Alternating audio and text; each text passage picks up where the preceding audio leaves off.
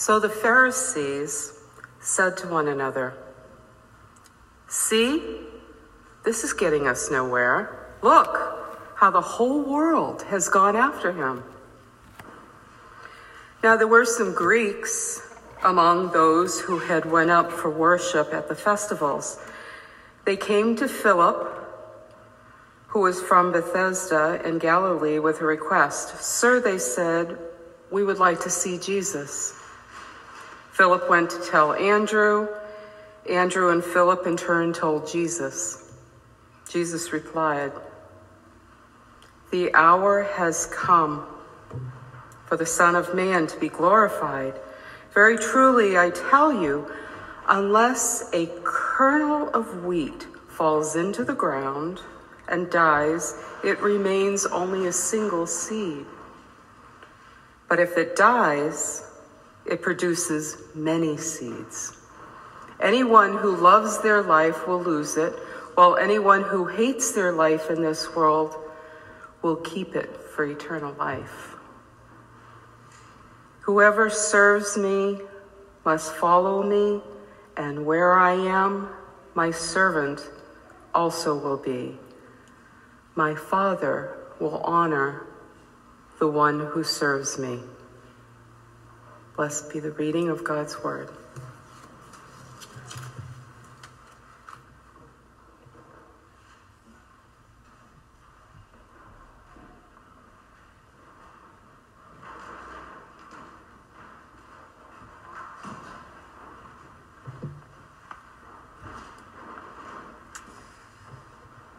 All right. So this morning we're going to talk about surprises pretty good day for that, I think. Surprise is one of the greatest gifts of human life, of the human experience. So, my daughters are sitting here, and we had a science fair this week at their school. And Nora's class, who's my first grader, their class did the five senses. So, they set up these stations smell, sight, hearing, touch, and then they did a taste test where the parents were to close their eyes and they were to put something in our mouth and we had to guess what it was. Now, all right. I close my eyes, open my mouth, and Nora puts this thing in my mouth, and what did my face do? And I said, Oh no, that's a pickle. And if there's anything I never order at a restaurant, please give me the hamburger with cheese and tomatoes and lettuce. Please, no pickle. And what did she put in my mouth? She put the pickle in my mouth. So thank you. I'm reminded anew because I hadn't had pickles in a long time. I still don't like pickles. Surprise, surprise, daddy, you got a pickle in your mouth. But surprise really is one of the greatest experiences of life. And if you were to sit and reflect on surprises that you've had, it's not hard to, to see how surprise works in our life. I mean, it really begins from the beginning of life. And if you've been paying attention the last few years, there's a few younger folks here that would get this one. But if you're having a baby these days, one of the cultural things you have to do is have a gender reveal party. And then you post it on your, your social media, and it's either going to be pink or blue, and it's a big deal. It's a surprise. Sometimes the parents know in advance, sometimes they don't know in advance. But you pop a balloon and it turns the color, or you swing a baseball bat and hit something, and all of a sudden you know whether it's going to be a boy or a girl. And I think about, you know, there's some little kids here, um, you know, playing peekaboo with a child. It's all about surprise.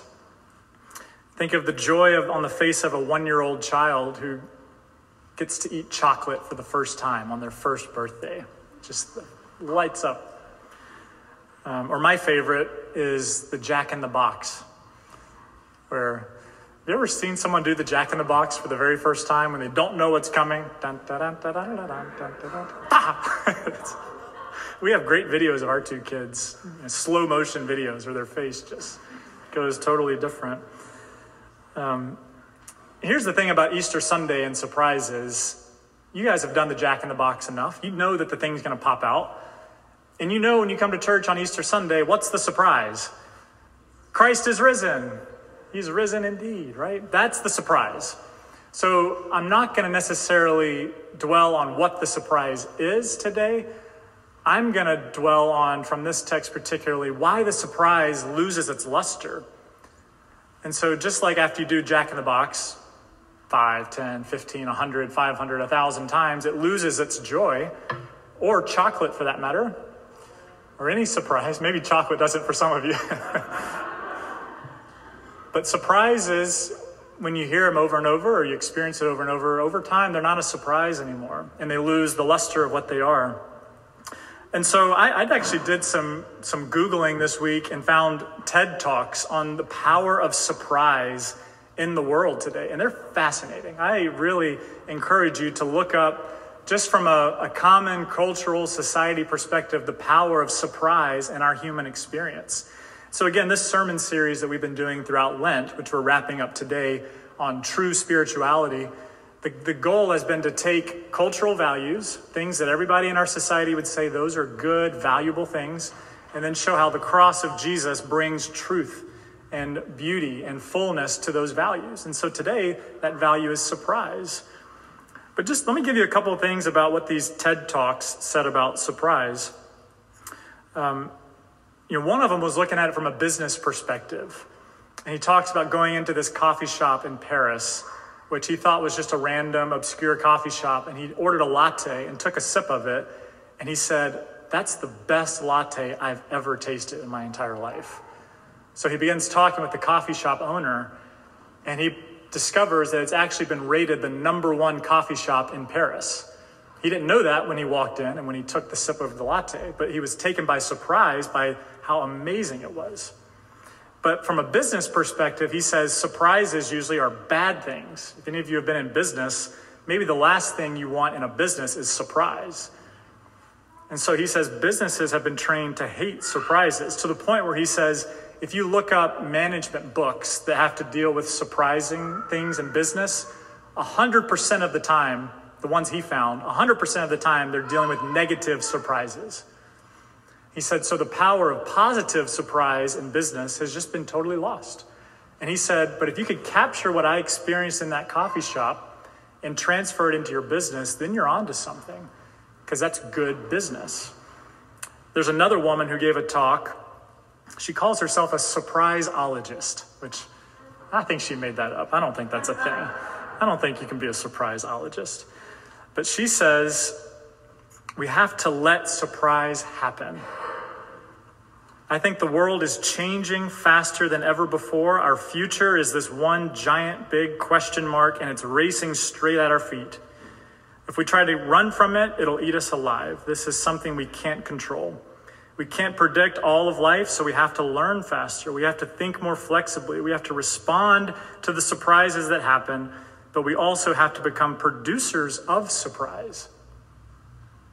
I think this is what our future will need not the expected. And I think Christianity is the curator of the best surprise that life can offer. And that's why Easter Sunday draws us. That's why spring draws us.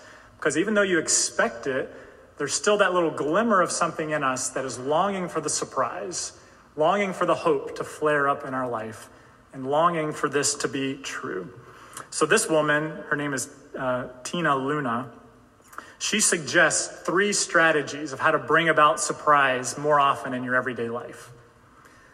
And I'm going to kind of follow her pattern today through John 12 and say, okay, let's try to, let's try this ourselves. First strategy is interrupt your patterns. Interrupt your patterns. Second strategy, stretch the wonder in your life. Stretch the wonder. And then the third strategy, create spaces in your life where anything can happen. She says, if you do those three things, you're going to have more surprises in your life. And she says your life will be better for it. The surprise today is the resurrection of Jesus.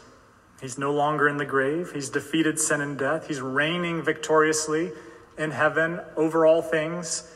All things have been subjected under his feet. He is victorious. That is the jack in the box surprise today. But how do we let the power of the surprise of the resurrection into our daily lives going forward? I think that's intriguing. I had a really fun time this week pressing this in my own life. And so let's jump in. So open up to John 12 if you have a Bible, if you have your bulletin insert, it'll be on the screen from time to time, I'm sure as well. But this passage in John 12 is actually from before the resurrection. It's actually maybe more of a Palm Sunday text. It's really towards the beginning of Holy Week. But as I was telling Donna yesterday, this is kind of a forward look at what the resurrection will be. Jesus is telling his disciples this is what the resurrection is. So, point number one the power of interruption in your life. Remember, Our Lady said, interrupt your patterns. So, the first point here today is the power of interruption. Jesus has interrupted the pattern of this world. And you can see it right from the beginning in verse 19. So the Pharisees said to one another, You see that you are gaining nothing. Why? Because look, the whole world has gone after him. How do you, how do you react to interruptions? I mentioned earlier we have children in the service today, so if they scream or yell, like, how am I going to react to interruptions? Right? And as a church, we have a value for children, so we don't care. but I still may give a look if I if, they, if I'm really trying to say an important point and they scream at the wrong time. I still may be taken off by that because interruptions can be frustrating. They can step into your life. They can be unwelcome for us. But surprises are inherently interruptions. They interrupt your life. And in fact, interruptions are almost always the things that end up changing your life. The big things in life always kind of come at you as an interruption. They're very rarely something you can plan for. Usually, the best things that happen in life are things that come out of the side. So, when it says the world has gone after him, you know, we have to realize that what the Pharisees were seeing was all these people had begun to gather in Jerusalem for the week of Passover so all these nations, all these people came around to gather for this big festival. So there were a lot of cultures, a lot of ethnicities, a lot of different types of folks that were around. And the Pharisees were expecting them to come to them to listen to their great teaching. And then here's this Jesus of Nazareth who had really kind of begun to annoy them by this point, and they're all going after him. They gravitated towards Jesus. He had this alluring, captivating, magnetic way to him. He became the passion of the people during Passion Week, you could say. And in fact, that's the Bible talks a ton, especially the New Testament talks a ton about how Jesus stepped into the world and interrupted the ordinary pattern of what was going on. In the book of Ephesians, it says, You were dead in the trespasses and sins in which you once walked, following the course of this world, following the prince of the power of the air, the spirit that is now at work among whom we all lived in the passions of our flesh, carrying out those desires, and we were by nature children of wrath, like the rest of mankind. mankind. And then the next verse says, But God, rich in mercy, steps in. He interrupts the pattern of this world. When God stepped into the world in the person of Jesus through the womb of Virgin Mary, it says he stepped in at just the right time. Galatians says, and the, when the fullness of time had come, God sent forth his son, born of a woman, born under the law, to redeem those who were under the law. Romans 5 says, while we were still weak, at just the right time, Christ died for the ungodly. It's a pattern of the world, and when God sends Jesus in the form of this baby that we celebrate at Christmas, he grows and he begins his ministry he interrupts the pattern of what everything else was happening in the world. God in the flesh, drawing and reconciling all people to himself and starting this new creation process, taking little bits of heaven and dropping them along with every person he meets, every person he heals, every teaching he does, every miracle he performs. He's bringing new creation, interrupting the pattern of death, of old law, Ever since Genesis 3, when things had gone astray, there had been a pattern of the world. Jesus interrupted it. And so in verse 20, it says, There were some who came up to worship at the feast who were Greeks. Now, why is that noteworthy? Because Passover is a Jewish festival. And yet, here are these Greeks who are coming up, who had come to worship God. They had come to understand the God of the, the Torah, the God of the Bible in, in Jerusalem, and they came up to worship him too. And the world at large was coming to see Jesus. When it says Greeks, that's not like modern day people from Greece, like we think about it. Greeks were people throughout the Mediterranean world, throughout the Roman Empire, who spoke Greek. That's who Greeks were. And so these are people from so many nations coming together, and those are the ones who are also going to Jesus. Not just the Jews, not just the God-fearers, but the nations, people from all these different tribes. We need to realize on a day like today that there is a global movement of people following Jesus beyond just white, middle class, Western people. In fact, white, middle class, Western people are the vast minority. Christianity is not a white man religion. It is a global phenomenon. 2.5 billion Christians in the world. Let me just give you a couple of statistics just to kind of bring this home, because this is, this is the, the degree to which Jesus has interrupted the world. Sometimes in a place like Salem, you know, maybe we're the minority, we feel like we're weird because we're at a church or we're, because we're Christians, but Jesus has interrupted the course of the whole world. Nine of the 10 countries with the most evangelical Christians or gospel believing Christians in 2020 are in the global south, meaning South America, Africa, East Asia. The United States is the only outlier, it's the only country in the global north on the list. If trends continue, more than half of all gospel believing Christians in the year 2050 will be Africans. If the world were 100 Christians, so like if you were to like boil the world down to 100 Christians and say, okay, what are what's the global church like if you were to put it in a 100? 67 would live in Asia, Africa, Latin America, or Oceania. While only 33 would live in Europe or North America. 65 would be found in urban areas as opposed to the rural. In terms of language, 16 would speak Spanish, 10 would speak English, 8 would speak Portuguese, 5 Russian, and 3 Mandarin Chinese. 64 would be between the ages of 15 and 64, while 26% would be under the age of 15. 11 would be illiterate. 35 would have little to no access to secondary education. Roughly half of Christians would have access to the internet. So that's 50 50. Five would have malaria. 79 would live in countries with moderate to high corruption.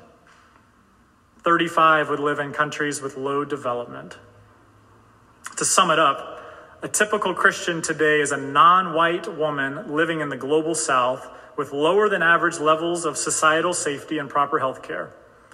That represents a vastly different typical Christian than that of 100 years ago, who was likely a white, affluent European. Do you see how God has interrupted all segments of the world, of society, of races, of languages, of, of, of economic levels, of societal prestige? Jesus has somehow found a way to speak power and life into all those different types of people. That's an interruption.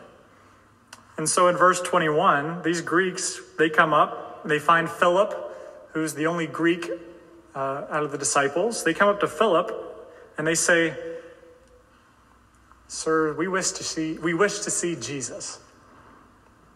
We want to see this Jesus who we've heard about.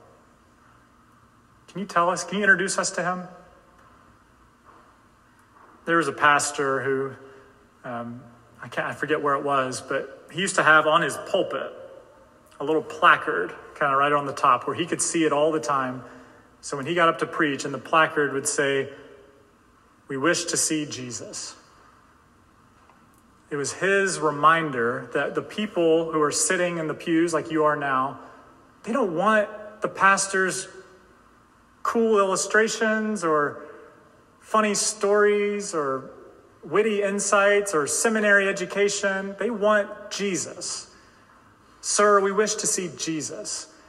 I don't know what's drawn you to this place this morning. I really don't, unless you tell me. I don't know why you're here. But part of it, part of it is, I think, that expression. I wish to see Jesus in some way. That is the desire of all of our hearts. We are longing for something, longing to be surprised again. And so that's, that's why you came this morning, is to see Jesus. And I pray that you do today. So that's the power of interruption. The second point that Our Lady gave to us was be stretched, be stretched into wonder. I think what she means by that is the world is a, is a, a magnificent place. There's wonderful things happening all around us, but you and I know that we get trapped into the mundane, ordinary rhythms of life, and we kind of lose the ability to see the wonder in the world sometimes. And so we have to be stretched into it. To be stretched means that something else has to do it to you. You know, I could wake up like I did this morning and you know, stretch and crack my back and all this stuff and kind of get my body ready for the day, which feels pretty good. I just did it right then, too. Like it, I can do that for myself. I can stretch myself and kind of get myself in gear. But to be stretched by something else means to be challenged or to be provoked or to be pushed into something that may be uncomfortable. So, if you want to use the physical analogy, some people have personal trainers who actually help them with stretching because they can do things you can't do on your own.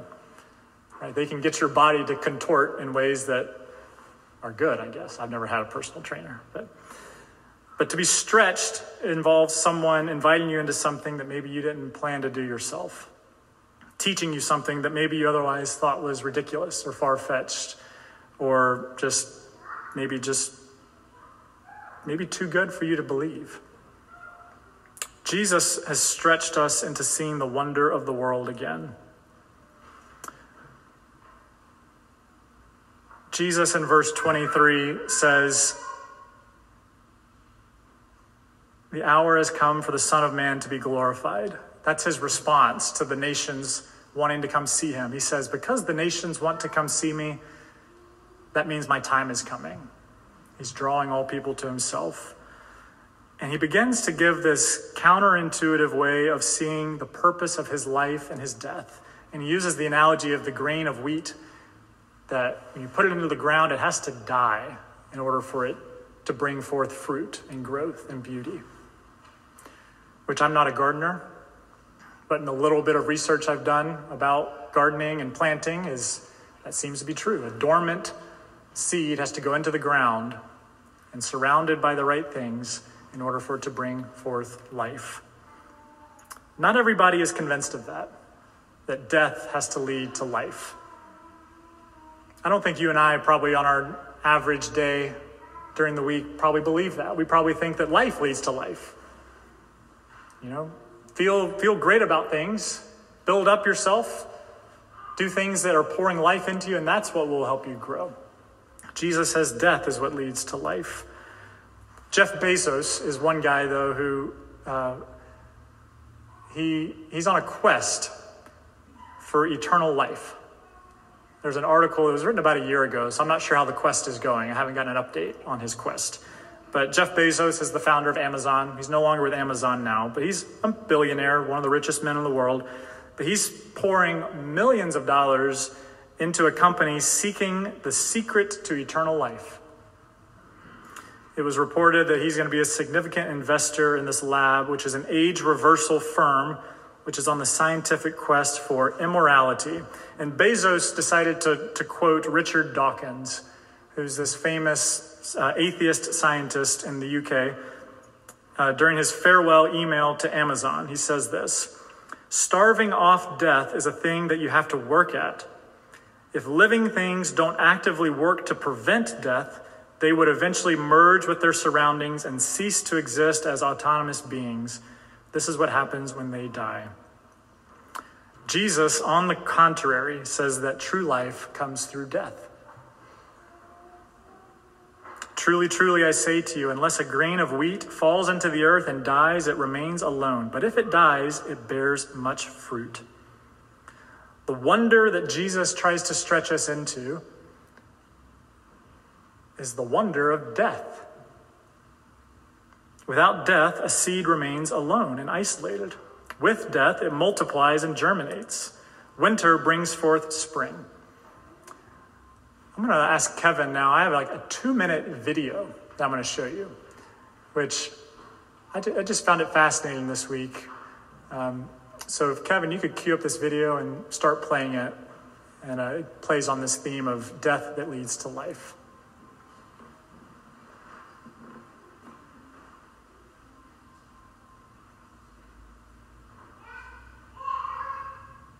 largest trees on earth. Sycamore trees. They can grow for more than 3,000 years. But without fire, they cannot reproduce. The giant sequoias really are born of fire. Fire gives them three things they need for regeneration. The first one is it punches a hole in the forest. That allows there to be more light and more water for the sequoia seedlings. The second thing it does is it heats the cones up in the mature sequoia trees without harming the trees. And those cones open up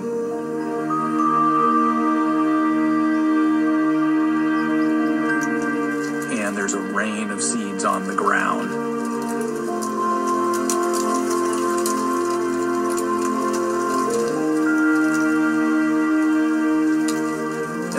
Thing it's done is it cleared away all the leaves that have built up because sequoia seeds need to hit bare mineral soil before they can germinate and survive well.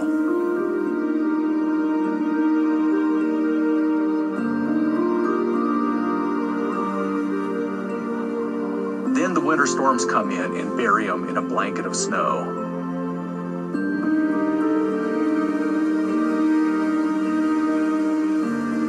Spring comes, they have the ideal conditions. It's warmer, it's really wet, and those seeds will take off and become seedlings.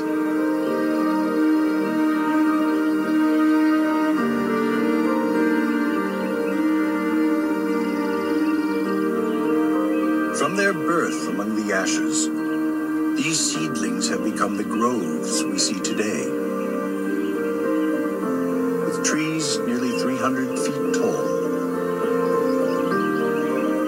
3,000 years, think of what a giant sequoia has seen. You know, how many times did Native Americans sit at the base, have lunch, look up, and marvel at the crown of the sequoia? And now we're doing it again today. It's humans just living their lives under these trees for millennia.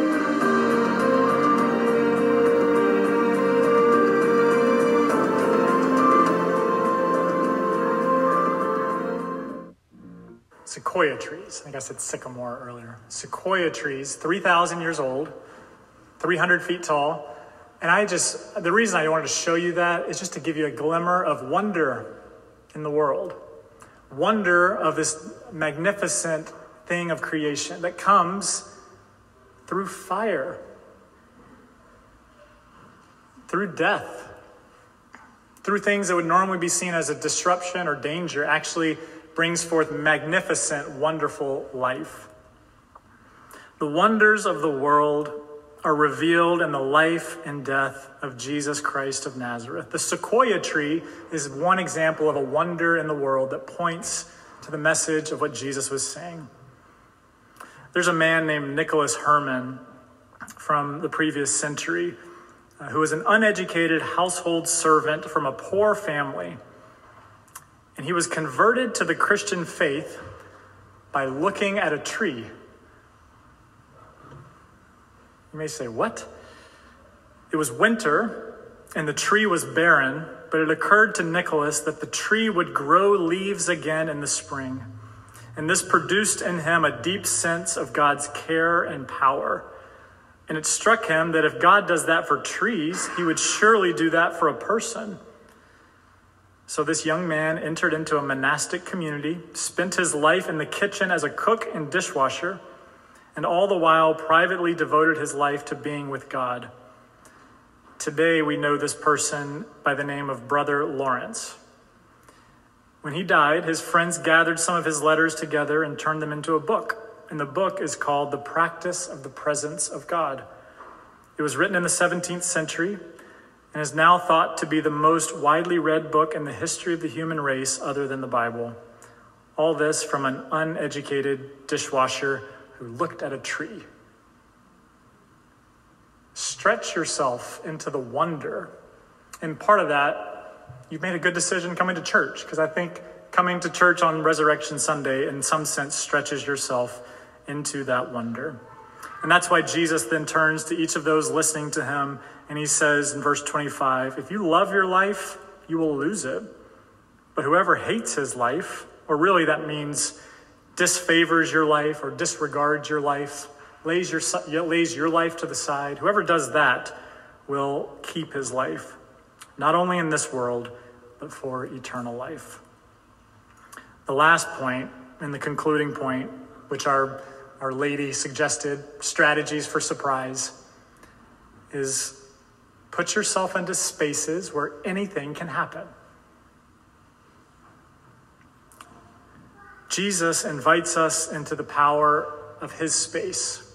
That's really what the resurrection is. When he came out of the tomb, began walking around, appearing to people again, showing them his wounds, he wasn't just there to hang out with them, he was to inviting them into his everlasting space of love, to communion with the living God, to communion with the creator of wonder. It's dangerous to go into spaces where anything can happen. The lady that I mentioned, Tania Luna, she uses the example of going to India and being on the roadways where there's rickshaws going around and taxis and buses and animals and she said it's crazy. But it also it brings you into this element of surprise. And it took her by surprise and how much she felt alive in that space. And I would say coming into a church building in the year 2022 is kind of a dangerous thing too it's not the cultural norm anymore, at least not here. Maybe in Africa it is. But here it's a little bit of a dangerous thing. How can you say Jesus is the only way? That's a dangerous claim to make. And yet it also is dangerous for Jesus to willingly walk into Jerusalem and to bear the cross. It's a dangerous thing for him to rise from the dead and to change the world in the way that he did. And so Jesus invites us into that space, not just for the sake of taking on a name Christian or to have something to do once a week, but for the sake of being transformed into experiencing life in its grand fullness. And part of that is just embracing surprise. Jesus' place is a place of serving, mimicking Jesus by serving how he served, humbling yourself for the sake of the world, serving the poor, caring for the marginalized embracing the outcast, feeding the hungry, befriending the lonely and the strange. And that's what he says in verse 26. He says, If anyone serves me, he must follow me, and where I am, there my servant will be also. To be in Jesus' space just means simply to follow after where he's going. And where does Jesus go? He goes to the margins. He goes to the dark corners. He goes to the isolated. He goes to the needy. And that's where the church goes. That's where the Christian goes. That's what the Christian life is. Jesus' space changes your life because it shows you that you can do things alongside Jesus that you normally would not do. Your life has been turned inside out, upside down for the sake of the world, loving them with the grace of Jesus, who loved you with his amazing grace. So I just invite you to take that chance anew today to step into that space and to take a dangerous chance on being surprised by what Jesus can do with your extraordinary life. The last thing about surprises that both of these folks mentioned, this businessman and this lady, Tania, is they said surprises are meant to be shared. If you're surprised by something in the world and it's changed your life, you tell other people about it, don't you? So, Kevin, there's a picture um, to put on the screen. This is just the lasting image I want, to, want you to take with you. This is a painting called The Disciples Peter and John Running to the Sepulchre on the Morning of the Resurrection by an artist named Eugene Burnand. You won't find this painting in the Louvre, or in the Met or in the National Gallery.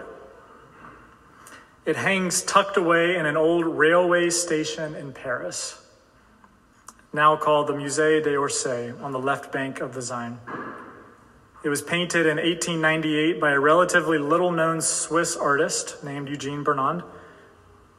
He was something of an old fashioned realist at the time when all the cool kids were embracing modernism, as this guy says. He says this painting didn't make a splash when it was first hung, but today it is considered by many to be the greatest Easter painting ever made.